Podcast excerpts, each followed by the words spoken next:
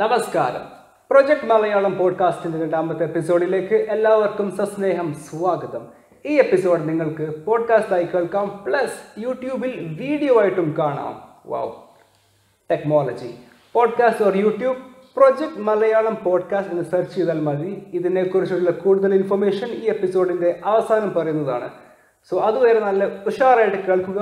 കാരണം ഇന്നത്തെ ടോപ്പിക് ആണ് മനുഷ്യ ചരിത്രത്തിലെ ഏറ്റവും മാരകമായ പകർച്ചവ്യാധികൾ, പ്ലസ് അവയെ മനുഷ്യൻ എങ്ങനെ അതിജീവിച്ചു. ഈ എപ്പിസോഡിൽ എന്നോടൊപ്പം ഇരിക്കുന്നത് എൻ്റെ അനിയൻ Nabeel. Nabeel say hi. Hi. And I am Safeer. So are you ready? Yes, let's go. Bacteria, virus, fungus, protozoa, ഇതാണ് 4 പ്രധാന തരം അണുക്കൾ. അണുക്കൾ മീൻസ് ജേംസ്. Good boy. ഇങ്ങനത്തെ അണുക്കൾ എല്ലായിടത്തുമുണ്ട്. ഈ ടേബിളിൻ്റെ മുകളിലുണ്ടാകും, നമ്മളിരിക്കുന്ന കസേരയിലുണ്ടാകും, ഈ കുപ്പിക്കകത്ത് വെള്ളത്തിലുണ്ടാകും, പിന്നെ നമ്മുടെ മൊബൈൽ ഫോണിലുണ്ടാകും. ബൈ ദ വേ, ഒരു സാധാരണ മൊബൈൽ ഫോൺ സ്ക്രീനിൽ നമ്മുടെ ടോയ്ലറ്റ് സീറ്റിലുള്ളതിനേക്കാൾ കൂടുതൽ ജേംസ് ഉണ്ടാകും എന്നോട് വായിച്ചിട്ടുണ്ട്. ശരിയാണെന്നറിയില്ല. സയന്റിസ്റ്റുകൾ പറയുന്നുണ്ട് 7 ഇരട്ടി കൂടുതലാണ് മൊബൈൽ ഫോണിൽ. ഇത് കണ്ടുപിടിക്കുന്നത് സയന്റിസ്റ്റ് ആയിരിക്കും അല്ലേ? ഒരു പണിയില്ലാത്ത സയന്റിസ്റ്റുകളായിരിക്കും. ആലോചിച്ച് നോക്കാം, ജേംസിന് സംസാരിക്കാൻ പറ്റുകയാണെങ്കിൽ അവർ വന്നിട്ട് പറയും, ഓർമ്മയുണ്ടോ ഈ മുഖം, ഇന്നലെ നിങ്ങൾ കൈ കഴുകി ഇല്ലാതാക്കിയത് എൻ്റെ കുടുംബത്തെയാണ്. എൻ്റെ അപരിചിയോട്ടാണ്. നമുക്ക് ടോപ്പിക്കിലേക്കാം. തമാശ ഇഷ്ടപ്പെട്ടില്ല? ഈ തമാശ ഇഷ്ടപ്പെട്ടില്ല. നല്ല കാര്യം എന്താണെന്ന് വെച്ചാൽ എല്ലാ അണുക്കളും ഉപദ്രവകാരികളല്ല. ഒരു മനുഷ്യ ശരീരത്തിൽ ഹ്യൂമൻ സെൽസ് അഥവാ മനുഷ്യകോശങ്ങളെക്കാൾ കൂടുതൽ ബാക്ടീരിയകളാണുള്ളത്. നമ്മുടെ മുഖത്തും വായിലും മൂക്കിലും വയറ്റിലുമെല്ലാം അണുക്കൾ ജീവിക്കുന്നുണ്ട്. ഇതിൽ നമ്മുടെ ശരീരത്തിൽ ജീവിക്കുന്നത് നമ്മളെ ജീവിക്കാൻ സഹായിക്കുന്ന നല്ല അണുക്കളാണ്. പക്ഷേ yes, nice germs, good germs. Good germs എന്ന് വെച്ചാൽ യൂസ്ഫുൾ ജേംസ്. ഫോർ എക്സാമ്പിൾ, നമ്മുടെ വയറ്റിലെ വൻകുടലിൽ, ലാർജ് ഇൻറ്റെസ്റ്റൈനിൽ ഒരു ടൈപ്പ് ജേംസ് താമസിക്കുന്നുണ്ട്. I think it is bacteria. അവരെ പണി എന്താണെന്ന് വെച്ചാൽ നമ്മുടെ ഡൈജഷനിൽ ഹെൽപ്പ് ചെയ്യുക. നമ്മുടെ ഈ അപ്പൻഡിക്സ് എന്ന് പറഞ്ഞ അവയവുണ്ടല്ലോ, പലരും പറയുന്നത് അതിന് പ്രത്യേകിച്ച് യൂസ് ഒന്നും ഇല്ല എന്നല്ലേ. പക്ഷെ ചില സയൻറ്റിസ്റ്റ് പറയുന്നത് അപ്പൻഡിക്സിന് ഒരു യൂസ് ഉണ്ട്. അതായത് അത് സ്റ്റോറേജ് യൂണിറ്റ് ആണ് ഇങ്ങനത്തെ ബാക്ടീരിയക്ക് വേണ്ടിയിട്ട്. നമ്മൾ വൻകൂട്ടിൽ താമസിക്കുന്നത് കാരണം ഇടയ്ക്കിടെ ഫുൾ ടൈം ഫുഡ് പോയിക്കൊണ്ടേയിരിക്കല്ലേ. അപ്പോൾ ചില ബാക്ടീരിയ എന്ത് ചെയ്യും, അങ്ങനെ അതിൽ കൂടെ ഫ്ലഷ് ചെയ്ത് പോകും. അപ്പോൾ അത് റീഫിൽ ചെയ്യാൻ വേണ്ടിയിട്ടാണ്, ബാലൻസ് ആക്കാൻ വേണ്ടിയിട്ട് അപ്പൻഡിക്സിന് ജേംസിന് എടുക്കും, അവിടെ കൊണ്ടുപോയി പ്ലേസ് ചെയ്യും. ഇത് കുറച്ചും കൂടെ ഡീപ്പായിട്ട് സംസാരിക്കുകയാണെങ്കിൽ, നമ്മളെ ബോഡി ഒരു സിംഗിൾ ഓർഗാനിസമായിട്ട് കാണാൻ പാടില്ല. ഇങ്ങനത്തെ കുറേ ഹ്യൂമൻ സെൽസും ബാക്ടീരിയസും മറ്റു കുറേ ഓർഗാനിസം ചേർന്ന ഒരു സൂപ്പർ ഓർഗാനിസമാണ് ഒരു മനുഷ്യ body. Multi cellular. Yes, but not just our cells, എല്ലാ സെൽസും. അപ്പോൾ ഞാൻ പറഞ്ഞ പോലെ നമ്മുടെ മുഖത്തും വായിലും മൂക്കിലും വയറ്റിലുമെല്ലാം അണുക്കൾ ജീവിക്കുന്നുണ്ട്. ഇതിൽ നമ്മുടെ ശരീരത്തിൽ ജീവിക്കുന്നത് നമ്മളെ ജീവിക്കാൻ സഹായിക്കുന്ന നല്ല അണുക്കളാണ്. പക്ഷേ ഇടയ്ക്കിടയ്ക്ക് ചില കീടാണുക്കൾ നമ്മുടെ ശരീരത്തിൽ കയറും. ഇവരെയാണ് നമ്മൾ പേടിക്കേണ്ടത്. ഓർമ്മയുണ്ടോ ഈ മുഖം? ചരിത്രത്തിലുടനീളം മനുഷ്യവർഗം എല്ലാത്തരം രോഗങ്ങളും ബാധകളും അനുഭവിച്ചിട്ടുണ്ട്. എന്നാൽ ഇതിൽ ഏറ്റവും മാരകമായ രോഗം എന്തായിരുന്നു? ഗസ് ചെയ്യേണ്ട, കാരണം ഞാൻ പറഞ്ഞു തരാം. 15-ാം നൂറ്റാണ്ടിൽ യൂറോപ്യൻ നാവികർ പുതിയൊരു വൻകര കണ്ടുപിടിച്ചു, ദാറ്റ് ഈസ് അമേരിക്ക. അവിടെ കപ്പലിറങ്ങിച്ചെന്ന യൂറോപ്യൻസ് എന്ത് ചെയ്തു? അവിടുത്തെ പ്രദേശവാസികളായ നേറ്റീവ് അമേരിക്കൻസിനെ യൂറോപ്യൻസ് കൊന്നു കൊല വിളിച്ചു. കൊളംബസ് ആണ് ആദ്യം കണ്ടുപിടിച്ചത്. പക്ഷേ കൊളംബസ് കഴിഞ്ഞിട്ട് വന്ന ആൾക്കാർ, കൊളംബസ് വന്നിട്ട് ആ സീ റൂട്ട് കണ്ടുപിടിച്ചു, കടൽമാർഗം കണ്ടുപിടിച്ചു, ഒരു വഴി കാണിച്ചു കൊടുത്തു. അത് കഴിഞ്ഞിട്ട് കുറച്ച് യൂറോപ്യൻസ് എന്ത് ചെയ്ത് ആ വഴിയിലൂടെ സഞ്ചരിച്ചു, എന്നിട്ട് അമേരിക്കയിലെത്തി. നേറ്റീവ് അമേരിക്കൻസിൻ്റെ മരണത്തിന് കാരണമായത് യൂറോപ്യന്മാർ കൊണ്ടുവന്ന വാളും മറ്റു ആയുധങ്ങളും മാത്രമല്ല, യൂറോപ്പിൽ നിന്നും കപ്പലിൽ അവരോടൊപ്പം വന്ന പല ബാക്ടീരിയകളും വൈറസുകളുമാണ്. നേറ്റീവ് അമേരിക്കൻസ് ഇതുവരെ എൻകൗണ്ടർ ചെയ്യാത്ത ഇത്തരം അണുക്കൾ അവർക്കിടയിൽ നാശം വിതച്ചു. You mean biowar? Yes and no. Biowar ആണ്, പക്ഷെ അവർക്കറിയില്ലായിരുന്നു. അവർക്കറിയില്ല അവരുടെ കയ്യിൽ ഇങ്ങനത്തെ ബാക്ടീരിയ. എക്സാക്ട്ലി, വളരെ ആക്സിഡൻ്റലി സംഭവിച്ചതാണ്. ഇത് നടക്കുന്ന കാലത്ത് ലോകത്തിലെ ഹെൽത്ത് കെയറിൻ്റെ അവസ്ഥ എന്താണെന്ന് വെച്ചാൽ, ഒരു അസുഖം പിടിച്ച ആളുണ്ടെങ്കിൽ അതിൻ്റെ അർത്ഥം അയാളുടെ ശരീരത്തിലെ രക്തം ചീത്തയാണെന്നാണ്. അപ്പം രക്തം ചീത്തയാണെന്ന് വിചാരിക്കുകയാണെങ്കിൽ അതിന്റെ റെമഡി എന്താണ്? ആ ചീത്ത രക്തം ബോഡിയിൽ നിന്ന് എടുത്തു കളയുക. What is ഹിജാമ? ഹിജാമ എന്താ? ഹിജാമ ഈ ഒരു ചൈനീസ് അല്ലേ, ലൈക്ക് ബോഡിയിൽ ചെറിയ കട്ടുണ്ടാക്കിയിട്ട് ഗ്ലാസ് വെക്കും, കപ്സ് പോലെ സക്ഷൻ കപ്സ്. ആ അതെ അതെ, അതിന് ഹിജാമ എന്ന് പറയാം. ആ അറബിക് വേർഡ് ഹിജാമ, പക്ഷെ ചൈനീസ് ടെക്നിക്കാണ്. എക്കനെ കുറിച്ച് കൂടുതൽ അറിയില്ല. Okay okay. അപ്പോൾ ഇങ്ങനെ ഇവരെന്ത് ചെയ്യുന്ന വെച്ചാൽ ബോഡിയിലത്തെ മെയിൻ ആർട്ടറീസോ ഞരമ്പൊക്കെ കട്ട് ചെയ്യും, എന്നിട്ട് അതിൽ നിന്നത്തെ രക്തം കളയാൻ അവർ പ്രേരിപ്പിക്കും. അങ്ങനെ രക്തം എടുത്ത് കളയാനുള്ള പ്ലാൻ അവസാനം ഇൻഫെക്ഷനിൽ വന്നു നിൽക്കും, എന്നിട്ട് മിക്ക രോഗികളും മരിക്കും. സ്മോൾ പോക്സ് അഥവാ വസൂരി യൂറോപ്പിൽ 3-ൽ 1 രോഗബാധ കൊടുത്തു. നേറ്റീവ് അമേരിക്കൻസിൻ്റെ ശരീരത്തിന് പക്ഷേ ഈ രോഗത്തിനെ പ്രതിരോധിക്കാനുള്ള ഒരു ശേഷിയോ അനുഭവമോ ഇല്ലായിരുന്നു. സ്മോൾ പോക്സ് രോഗം ഉണ്ടാക്കുന്നത് വാരിയോള വൈറസാണ്. ആദ്യത്തെ സിംറ്റംസ് കടുത്ത പനിയും ക്ഷീണവുമാണ്. ഇത് കഴിഞ്ഞ് കയ്യിലും കാലിലും മുഖത്തും റാഷസ് വരും, പിന്നെ അത് പഴുക്കും, എന്നിട്ട് അവിടെ ഫ്ലൂയിഡ് കെട്ടി നിൽക്കും, എന്നിട്ട് ആ ഭാഗം അടർന്നു വീഴും, എന്നിട്ട് രോഗി മരിക്കും. അവരെന്ത് ചെയ്തിട്ടാണ്? Disgusting poor souls. RIP.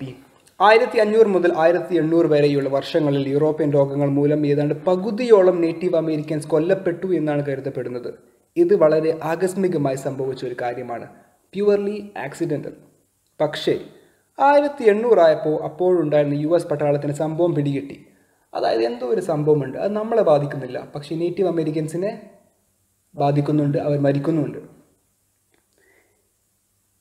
ഭൂമി വിട്ടുകൊടുക്കാത്ത നേറ്റീവ് അമേരിക്കൻസ് ഗോത്രങ്ങൾക്ക് അവർ എന്ത് ചെയ്ത്, ഈ ഭൂമി വിട്ടുകൊടുക്കാത്ത കുറച്ച് ട്രൈബ്സ് ഉണ്ട് നേറ്റീവ് അമേരിക്കൻസിൻ്റെ, അമേരിക്കൻ പട്ടാളം അവിടെ പോയിട്ട് എല്ലാവർക്കും ഫ്രീ ആയിട്ട് ബ്ലാങ്കറ്റ്സ് കൊടുത്ത്.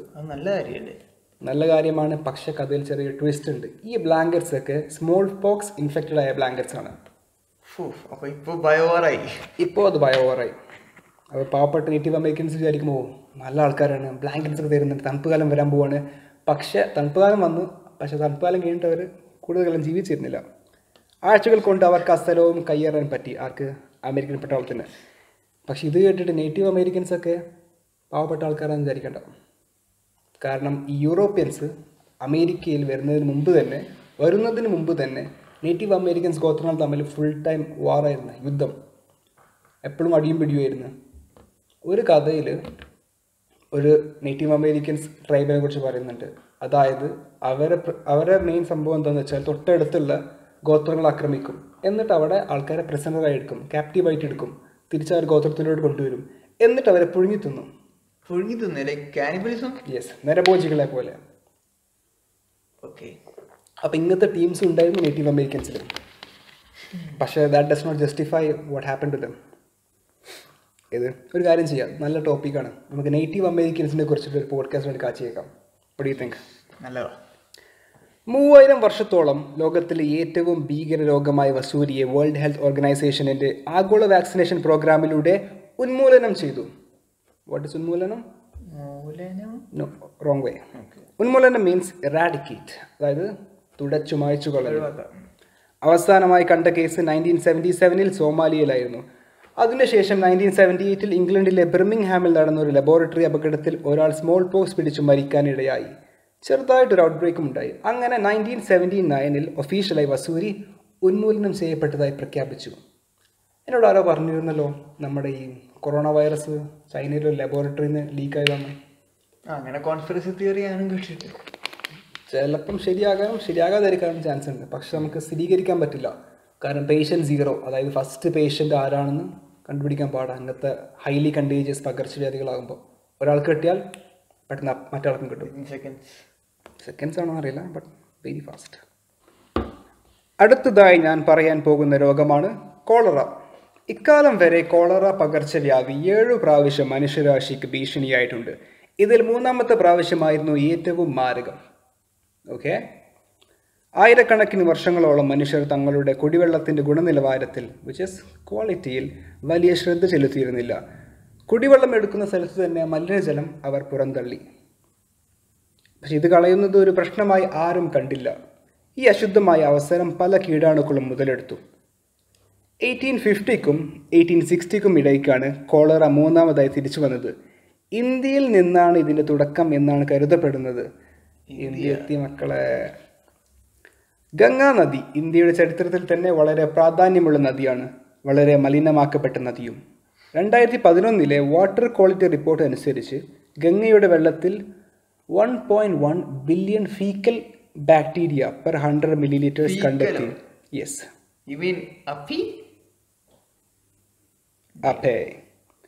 ഇത് റെക്കമെൻഡ് അളവിൽ നിന്നും 5 ലക്ഷം ഇരട്ടിയിലേറെയാണ്. അതിനൊരു റെക്കമെൻഡ് അളവുണ്ട്.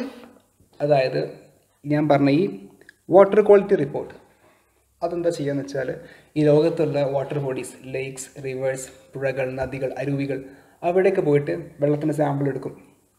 എന്നിട്ട് വെള്ളത്തിൽ മൊത്തം വെള്ളത്തിൻ്റെ ക്വാണ്ടിറ്റി എത്രയാണ്, അതിൽ ഓരോ 100 മില്ലിലിറ്റേഴ്സിലും എത്ര ശതമാനം ബാക്ടീരിയസ് ഉണ്ടെന്ന് കണ്ടുപിടിക്കും. അതായത് ഈ ഫീക്കൽ ബാക്ടീരിയ ഒക്കെ മിക്കവാറും എല്ലാ വെള്ളത്തിലും ഉണ്ടാകും. കാരണം നമ്മൾ ഈ സാധനം ഡംപ് ചെയ്യണത് ഭൂമിയിലോട്ട് തന്നെയല്ലേ. അത് കറങ്ങി തിരിഞ്ഞ് ഏതെങ്കിലും വാട്ടർ ബോഡി കണ്ടുപിടിച്ചിട്ട് അവിടെ എത്തും. പക്ഷേ ഗംഗയിൽ അത് കണ്ടെത്തിയത് 1.1 billion faecal bacteria per 100 millilitres ആണ്. അത് റെക്കമെൻഡ് അളവിൽ നിന്നും 5 ലക്ഷം ഇരട്ടിയിലേറെയാണ്. 5 ലക്ഷം ഇരട്ടി. അതുകൊണ്ട് അവിടെ കുളിക്കുന്നത് പാടാണ്. നദി ശവസംസ്കാരത്തിന് ഉപയോഗിക്കുന്നതും നദിയിൽ കുളിക്കുന്നതും കോളറ വരാൻ കാരണമാക്കിയെന്ന് കരുതപ്പെടുന്നു. ഇന്ത്യയിൽ തുടങ്ങിയ പകർച്ചവ്യാധി പിന്നെ അഫ്ഗാനിസ്ഥാനിലോട്ടെത്തി. അവിടെ നിന്ന് പയ്യെ റഷ്യയിലോട്ട് കടന്നു. അവിടെ ഏകദേശം 1 മില്യൺ ആൾക്കാർക്ക് ഇതുകൊണ്ട് ജീവൻ നഷ്ടപ്പെട്ടു. അവിടെ കഥ തീർന്നില്ല. റഷ്യയിൽ നിന്ന് യൂറോപ്പ്, പിന്നെ ആഫ്രിക്ക, അത് കഴിഞ്ഞ് അമേരിക്കയിലും കോളറ നാശം വിതച്ചു. വിബ്രിയോ കോളറി എന്ന ബാക്ടീരിയ കാരണം മലിനമായ വെള്ളമോ ഭക്ഷണമോ കഴിച്ചാൽ വരുന്ന രോഗമായ കോളറ ഇപ്പോഴും നിലവിലുള്ളൊരു ആഗോള ഭീഷണിയാണ്. എല്ലാ വർഷവും ഏതാണ്ട് 1 ലക്ഷം പേരുടെ മരണത്തിന് കാരണക്കാരനാണ് ഈ രോഗം. കഠിനമായ വയറിളക്കവും ഡീഹൈഡ്രേഷനും ഉണ്ടാക്കുന്ന രോഗമാണ് നമ്മളിപ്പം പറഞ്ഞ കോളറ. അപ്പോൾ അത് ഇതുവരെ ഉന്മൂലനം ചെയ്തിട്ടില്ല. ഇതിനെ പ്രതിരോധിക്കാൻ ശുചിത്വം പാലിച്ചാൽ മതി. പക്ഷേ റിയാലിറ്റിയിൽ എല്ലാവർക്കും നല്ല കുടിവെള്ളം കിട്ടാനോ മലിനജലം പുറന്തള്ളാനുള്ള സൗകര്യങ്ങളില്ല. ഇന്ത്യയിൽ കുറേ ആൾക്കാർക്ക് ബാത്റൂം കൂടിയില്ല. അത് കാരണം ഇത് ഇറാഡിക്കേറ്റ് ചെയ്യാൻ പാടാണ്. കാരണം എവിടെ അശുദ്ധമായ ഒരു എൻവയൺമെൻ്റ് ഉണ്ടോ അവിടെ ഈ ഞാൻ പറഞ്ഞ വിബ്രിയോ കോളറി എന്നാണ് ബാക്ടീരിയ വരും. അതുള്ള ഭക്ഷണമോ വെള്ളമോ കുടിച്ചാൽ നമുക്ക് കോളറ വരും. വയറ്റിളക്കം പിടിയോ? കഠിനമായ വയറ്റിളക്കം, ഇറങ്ങാൻ നേരണ്ടാവില്ല, അങ്ങനെ ആയിരിക്കണം. Plus dehydration. ഞാൻ നല്ല വെള്ളം കുടിക്കണ്ടല്ലോ. അടുത്തതായി റോമ സാമ്രാജ്യത്തിൻ്റെ അടിത്തറ മാന്തിയ ഒരു പകർച്ചവ്യാധി ആൻടോനിൻ പ്ലേഗ്.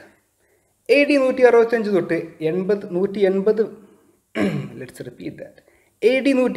തൊട്ട് 180 വരെയുള്ള കാലയളവിൽ റോമൻ സാമ്രാജ്യത്തിൻ്റെ അന്ത്യം കുറിച്ച ഒരു മഹാമാരി. ഇതുവരെ ആ അസുഖം ശരിക്കും എന്തായിരുന്നു എന്ന് കണ്ടെത്തിയിട്ടില്ല. അക്കാലത്ത് ഡോക്ടർമാർ എന്തസുഖം വന്നാലും മെർക്കുറി കുടിപ്പിക്കലാണ് പതിവ്. ചുമയുണ്ടോ? മെർക്കുറി. ഊരവേദനയോ? കുടി മെർക്കുറി. മെർക്കുറിയോ? യെസ്, അതൊരു ദ്രാവകമല്ലേ, മെറ്റൽ. Metallic liquid. അതുമല്ല, അത് തീരെ നല്ലതല്ലല്ലോ. അത് നമുക്കിപ്പോൾ അറിയാം. ഇപ്പം നമുക്ക് ലബോറട്ടറി ഉണ്ട്, ടെസ്റ്റിംഗ് ഉണ്ട് എന്ന് കണ്ടുപിടിക്കുക. അന്നത്തെ കാലത്ത് അവർക്കതൊന്നും അറിയില്ലല്ലോ. എന്തോ ഒരു കാരണം കൊണ്ട് ഒരു ദുർബല നിമിഷത്തിൽ മെർക്കുറി മെഡിസിനായിട്ട് അവർക്ക് തോന്നിയിട്ടുണ്ടാവും. അത് കുടിക്കാൻ പറഞ്ഞു. മനസ്സിലായ? അതായത് നമ്മുടെ ഹ്യൂമൻ ഹിസ്റ്ററിയിൽ മൊത്തം ഇങ്ങനെ ഓരോ ട്രയൽ ആൻഡ് എറർ വെച്ചിട്ടാണ് കാര്യങ്ങൾ മനസ്സിലാവല്ലേ. എന്തൊക്കെ ചെയ്യാൻ പറ്റും, എന്തൊക്കെ ചെയ്യാൻ പറ്റില്ല, ഏതൊക്കെ ടൈപ്പ് ഫുഡ് കഴിക്കാം, എന്തൊക്കെ കഴിക്കാൻ പറ്റില്ല എന്നൊക്കെ. അങ്ങനെ കുറേ മനുഷ്യന്മാരുടെ ജീവൻ പോയിട്ടുണ്ടാകും. പക്ഷേ ഇറ്റ് ഇസ് ഇന്നെവിറ്റബിൾ, അത് നടന്നേ പറ്റും. അങ്ങനെ അതുകൊണ്ടാണ് ഹ്യൂമൻ റേസ് ഇതുവരെ എത്തിയത്. അങ്ങനെ ഈ കാലത്ത് അവർ വിചാരിച്ചത് മെർക്കുറി കുടിച്ചാൽ മതി, അസുഖം മാറുന്നു. റോമൻ രാജാക്കന്മാരുടെ പ്രാന്തിന് കാരണം ഈ മെർക്കുറി കുടിത്തമാണെന്നാണ് ചിലർ പറയുന്നത്.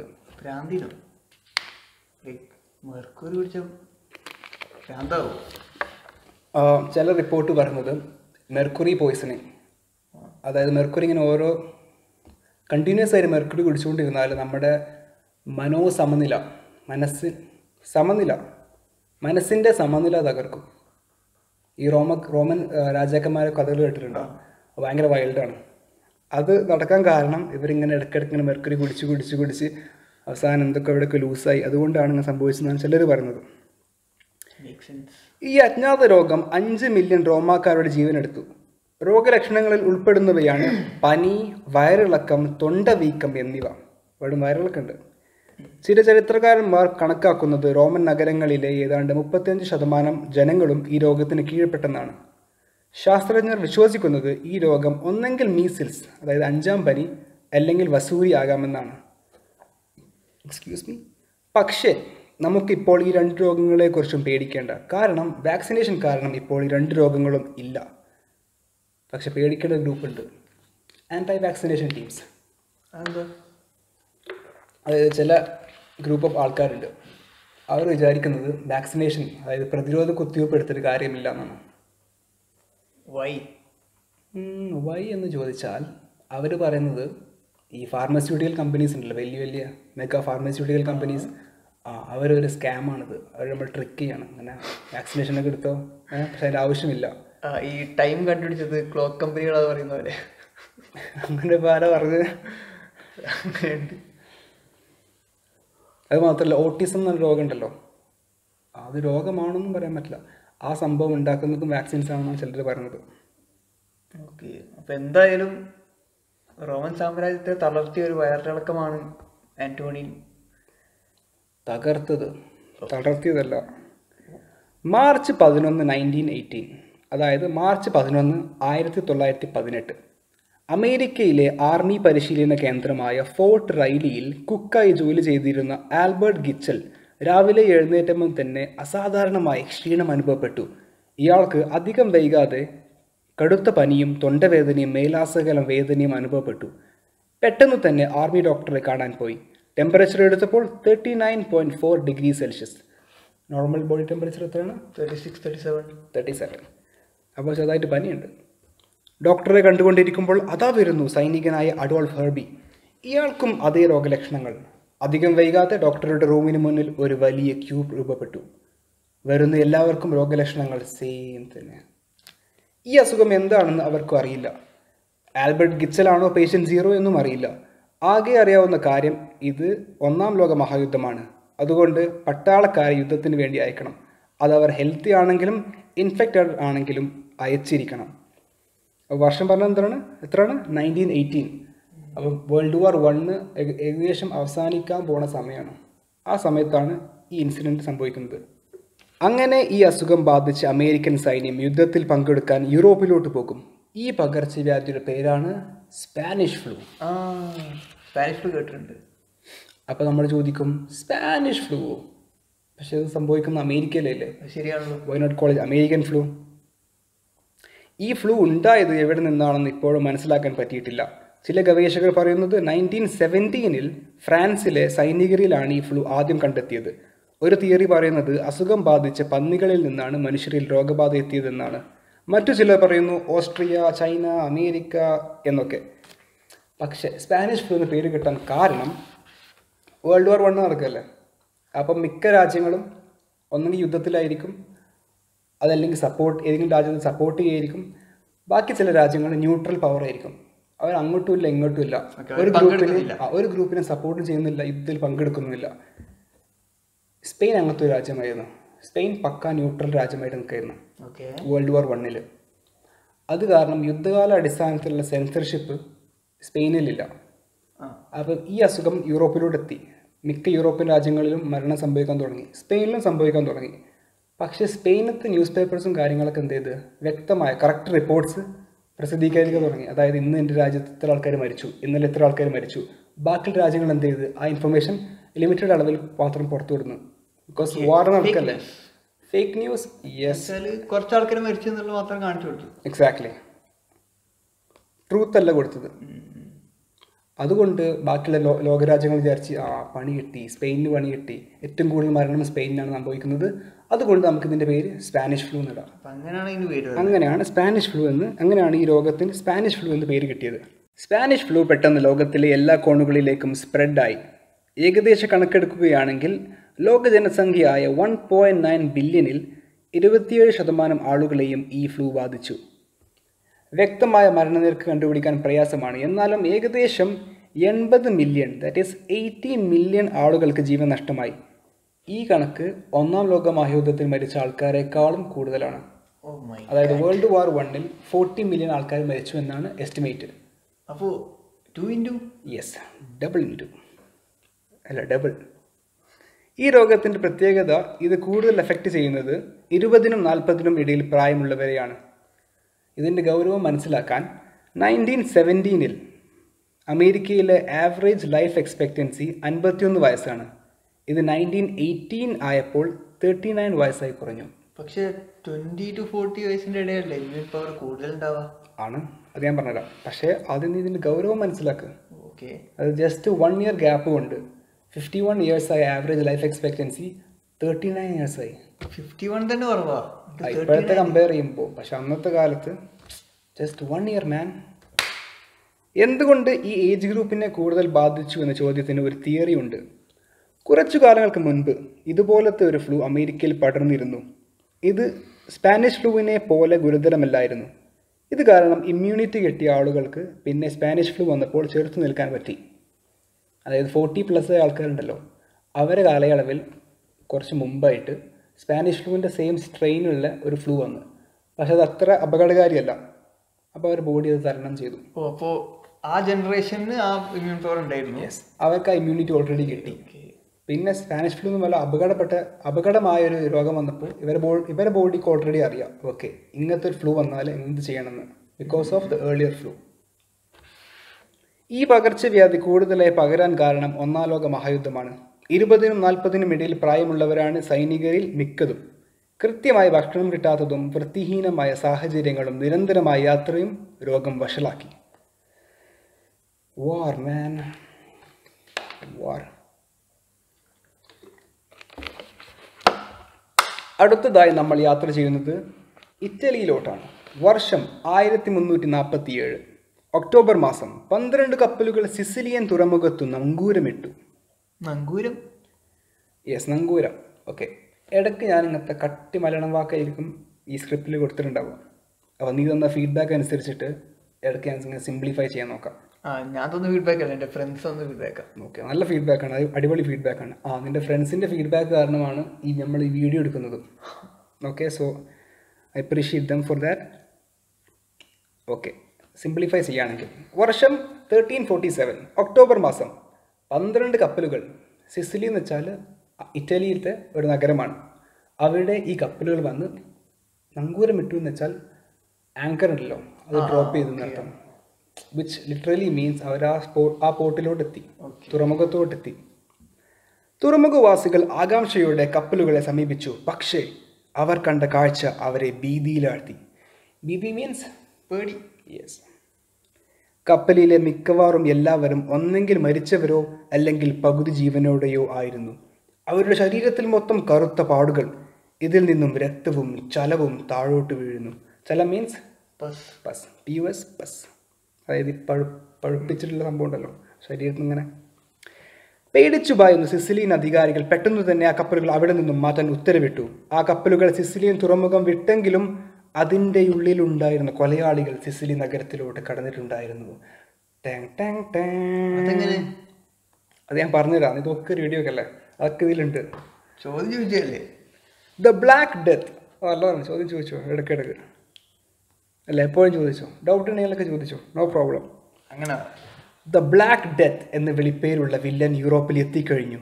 മനുഷ്യ ചരിത്രത്തിലെ ഏറ്റവും മാരകമായ ദുരന്തം എന്ന് വിശേഷിപ്പിക്കാവുന്ന ബ്യൂബോണിക് പ്ലേഗ് കാരണം മില്യൺ കണക്കിന് ആളുകൾ മരിക്കും. അസുഖത്തിന് ശരിക്കുള്ള പേരാണ് ബ്യൂബോണിക് പ്ലേഗ്. അത് നമ്മുടെ ഹിസ്റ്ററിയിൽ പല പ്രാവശ്യം വന്നു പോയിട്ടുണ്ട്. ഈ സമയത്ത് വന്നപ്പോഴാണ് അതിൻ്റെ പേര് ദ ബ്ലാക്ക് ഡെത്ത് എന്നാണ് അവർ വിളിച്ചിരുന്നത്. രോഗബാധയുള്ള 12 കപ്പലുകൾ സിസിലിയിലോട്ട് എത്തുന്നതിന് മുൻപ് തന്നെ വളരെ നിഗൂഢമായൊരു രോഗത്തിനെ കുറിച്ചുള്ള റൂമേഴ്സ് ലോകത്തിൻ്റെ പലയിടത്തു നിന്നും ഉയർന്നു. ആദ്യം ചൈനയിൽ നിന്നും, പിന്നെ ഇന്ത്യ, ഈജിപ്ത്, പേർഷ്യ, സിറിയ, അങ്ങനെ പോയിക്കൊണ്ടേയിരുന്നു. ആർക്കും മനസ്സിലാകുന്നില്ല എന്താണ് ഈ സംഭവം, ഇത് എന്തുകൊണ്ടാണ് കച്ചവടത്തിനായി ഉപയോഗിക്കുന്ന കപ്പൽ മാർഗങ്ങൾ ഫോളോ ചെയ്യുന്നത്. ചൈന, ഇന്ത്യ, പേർഷ്യ, അങ്ങനെ പോയിക്കൊണ്ടിരുന്നില്ലേ, അത് പണ്ടത്തെ കപ്പൽ മാർഗ്ഗമായിരുന്നു, ട്രേഡ് റൂട്ടായിരുന്നു. പക്ഷേ എല്ലാ നാട്ടുകാരും ഒരേ സ്വരത്തിൽ പറഞ്ഞിരുന്നത് ഇത് എന്തുമാകട്ടെ it was unstoppable. Lymph nodes or lymph glands നമ്മുടെ ശരീരത്തിൻ്റെ ഇമ്മ്യൂൺ സിസ്റ്റത്തിൻ്റെ ഭാഗമാണ്. കഴുത്തു മുതൽ കാലുവരെ ലിംഫ് നോഡ്സിൻ്റെ നെറ്റ്വർക്ക് പരന്നു കിടക്കുകയാണ്.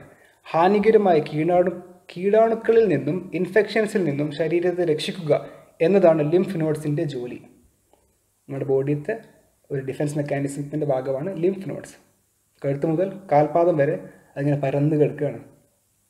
ഈ ചലം, ഈ പസ്, അതൊക്കെ കൊടുക്കൽ ഈ സംഭവമാണ്. അതായത് ഇൻഫെക്ഷനുള്ള ഒരു സെല്ല് ബോഡിയിലോട്ട് വന്നാൽ അവർ ലൊക്കേറ്റ് ചെയ്യും, എന്നിട്ട് അവിടേക്ക് ആൾക്കാരെ പറഞ്ഞയക്കും.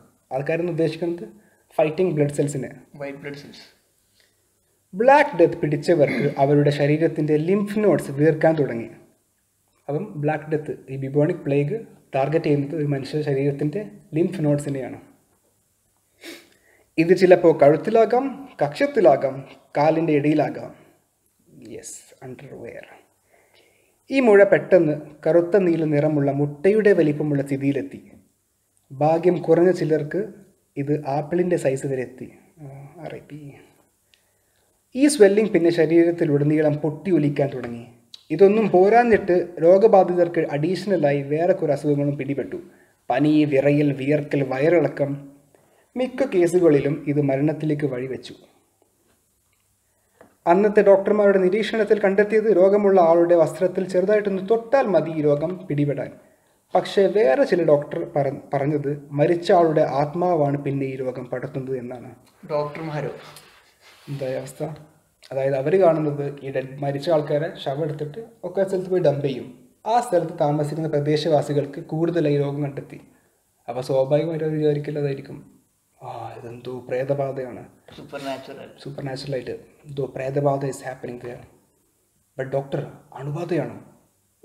അണുബാധ? നോ, ഇറ്റ്സ് പ്രേതബാധ.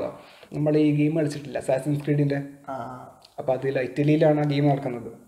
അവിടെ കുറച്ച് ആൾക്കാരായിട്ട് വലിയ ഈ ബേർഡ്സിൻ്റെ ബീക്ക് നടക്കുന്നത്, ആ മാസ്ക് കെട്ടിട്ട്. ആ മാസ്ക് ഇടുന്ന ആൾക്കാരാണ് ആ സമയത്തെ ഡോക്ടർമാർ. ആ ബീക്കിനുള്ളിൽ എന്താണെന്ന് വെച്ചാൽ ബീക്കിനുള്ളിൽ അവർ നല്ല സുഗന്ധമുള്ള പൂക്കളും ബാക്കി കാര്യങ്ങളൊക്കെ ഫിക്സ് ചെയ്യും, നിറക്കും. എന്തുകൊണ്ടെന്ന് വെച്ചാൽ അവർ വിചാരിച്ചത് ഈ അസുഖം വന്നപ്പോൾ ഇറ്റലിയിൽ മൊത്തം ഒരു നാറ്റം അടിക്കാൻ തുടങ്ങി. അപ്പോൾ ഈ ഡോക്ടർമാർ വിചാരിച്ച് ഈ നാറ്റം കൊണ്ടാണ് അസുഖം വരുന്നത്, അതിനെ പ്രതിരോധിക്കാൻ നല്ല സുഗന്ധമുള്ള സാധനം മാത്രം ശ്വസിച്ചാൽ മതി. അപ്പോൾ അവർ ഈ ബീക്ക് പോലത്തെ സാധനത്തിൽ മൊത്തം നല്ല ഫ്രഷ്ലി സെൻറ്റഡ് ആയിട്ടുള്ള ഫ്ലവേഴ്സൊക്കെ ഇടും. എഴ്സീന പെസ്റ്റിസ് എന്ന ബാക്ടീരിയയാണ് ബ്ലാക്ക് ഡെത്തിന് പിന്നിൽ എന്ന് നമുക്കിപ്പോൾ അറിയാം. ഇത് എളുപ്പത്തിൽ പടരുന്ന കീടാണുവാണ്. ചുമയിലൂടെയോ തുമ്മലിലൂടെയോ സ്പർശനത്തിലൂടെയോ പടർന്നു എന്ന് വിചാരിച്ചിരുന്ന ഈ രോഗം എങ്ങനെ ഇത്രയും അതിവേഗം സ്പ്രെഡായി എന്നതിനൊരു പോപ്പുലറായിട്ട് തിയറിയുണ്ട്. ചെള്ള് അഥവാ മൂട്ട, ഒരു ഇംഗ്ലീഷിൽ ഫ്ലീസ്, അതും പേനും, തലയിലുള്ള പേനുണ്ടല്ലോ, ലൈസ്, അവരുടെ ശരീരത്തിലുള്ള ബാക്ടീരിയ അവരുടെ കടിയിൽ നിന്നും മനുഷ്യന്മാരിലെത്തും. അപ്പോൾ ഇവരാണ് കാരിയേഴ്സ് എന്നാണ് ഒരു പോപ്പുലർ തിയറി.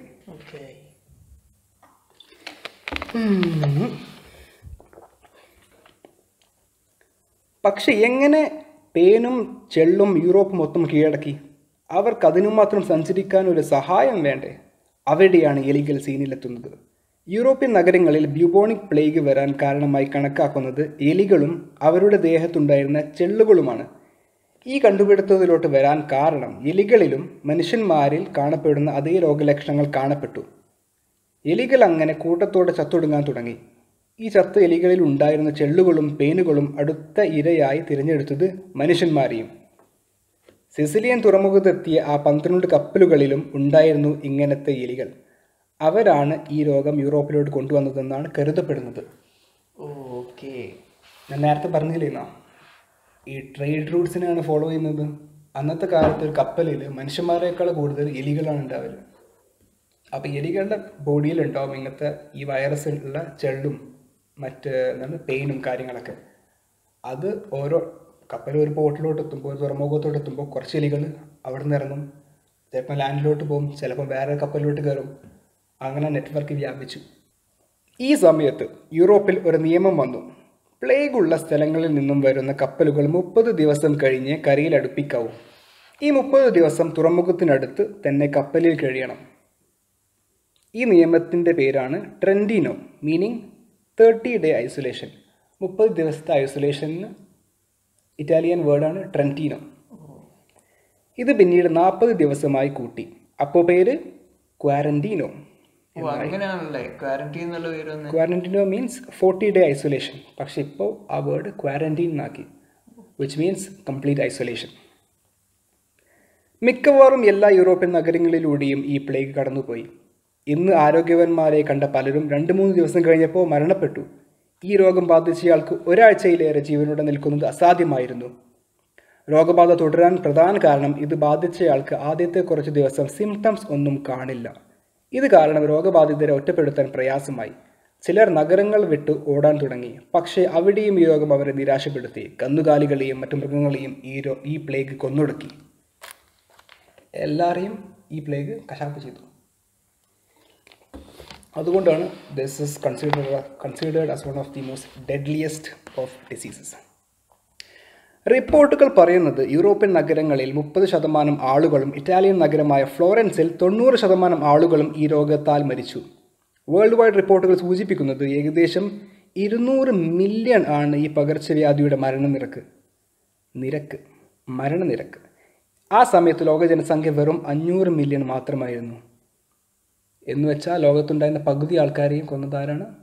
Black death. ആ സമയത്ത് ലോക ജനസംഖ്യ എന്ന് വെച്ചാൽ 500 million ആയിരുന്നു.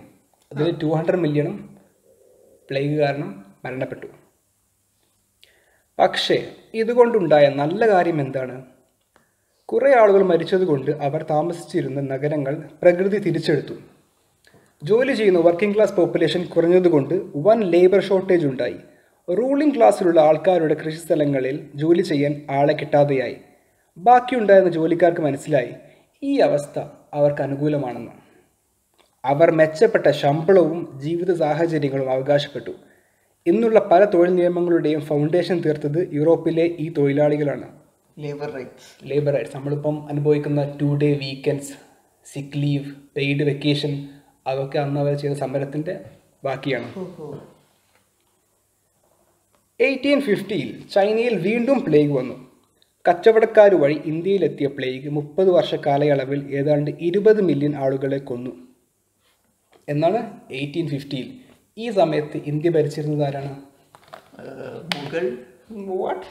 ബ്രിട്ടീഷുകാർ. അപ്പോൾ ഈ പ്ലേഗ് ഇന്ത്യയിലെത്തിയപ്പോൾ അവരെന്ത് ചെയ്തു? അവർ കൺട്രോൾ മെഷേഴ്സ് എടുത്ത്, നമ്മളിപ്പം കാണുന്ന സോഷ്യൽ ഐസൊലേഷൻ, പിന്നെ സോഷ്യൽ ഡിസ്റ്റൻസിങ്, ക്വാറന്റീൻ, ആ മെഷേഴ്സൊക്കെ പുറത്തെടുത്ത്. പക്ഷെ നമ്മൾ ഇന്ത്യക്കാരെന്ത് വിചാരിച്ച്? അവർ വിചാരിച്ചത് ബ്രിട്ടീഷുകാർ നമുക്കെതിരെ നയിക്കുന്ന എന്തോ ഒരു സമരമാണെന്ന്. യെസ്. അപ്പോൾ ഇന്ത്യക്കാരെന്ത് ചെയ്ത്? കൂടുതൽ ആൾക്കാർ ഇന്ത്യൻ സ്വാതന്ത്ര്യ സമരത്തിന് വേണ്ടി ഇറങ്ങി. ഇതാണ് പിന്നെ ഇന്ത്യയുടെ സ്വാതന്ത്ര്യത്തിന് വഴിവെച്ചത് എന്നും കരുതപ്പെടുന്നു. അതായത് എല്ലാ കാര്യങ്ങൾക്കും ഒരു നല്ല വശവും ചീത്ത വശവും ഉണ്ടാവും. ഈ പ്ലേഗും അല്ലെങ്കിൽ ഇങ്ങനത്തെ പകർച്ചവ്യാധികളുടെ ചീത്തവശമാണ് കുറേ ആൾക്കാർ ജീവൻ നഷ്ടപ്പെടുന്നത്. പക്ഷേ ഈ പ്ലേഗ് കാരണം ഉണ്ടായ നല്ല കാര്യം എന്താണ്? നല്ല കുറച്ചും കൂടെ സ്ട്രോങ് ആയിട്ടുള്ള ലേബർ ലോസ് നമുക്ക് കിട്ടി.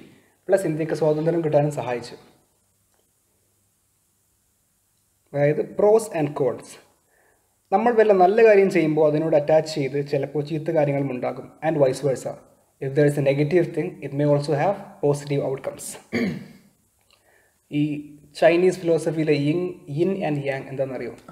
എന്താണ് മറ്റേ കുങ്ഫൂത്തെ സിമ്പിൾ അല്ലേ? അതിൻ്റെ മീനിങ് എന്താണ്? Balance of life. യെസ്. അതായത് അതിൽ ആ ചിഹ്നത്തിൽ വൈറ്റ് പാർട്ടുണ്ട്, ബ്ലാക്ക് പാർട്ടുണ്ട്. ഈ വൈറ്റ് പാർട്ട് എന്ന് ഉദ്ദേശിക്കുന്നത് നല്ല കർമ്മങ്ങൾ, സൽക്കർമ്മങ്ങൾ, ഗുഡ് ഡീഡ്സ്. ബ്ലാക്ക് കൊണ്ട് ഉദ്ദേശിക്കുന്നത് ദുഷ്കർമ്മങ്ങൾ, bad deeds.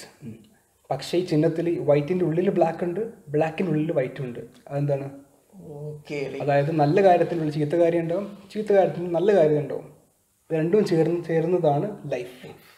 Duality of life എന്ന് വെച്ചാൽ ചീത്ത കാര്യം ചെയ്യണമെന്നല്ല, നല്ല കാര്യം ചെയ്യാൻ തീരുമാനിക്കാം, നല്ല കാര്യങ്ങൾ ചെയ്യാം. അത് ചെയ്യുമ്പോൾ അതിൻ്റെ ഔട്ട്കം നെഗറ്റീവ് ആണെങ്കിലും just think, relax, this is part of life. അപ്പോൾ നമുക്കൊരു കാര്യം ചെയ്യാം, ഈ എപ്പിസോഡ് ഇവിടെ നിർത്താം. പ്രൊജക്ട് മലയാളം പോഡ്കാസ്റ്റിൻ്റെ 2ാമത്തെ എപ്പിസോഡ് ഇവിടെ കഴിഞ്ഞു.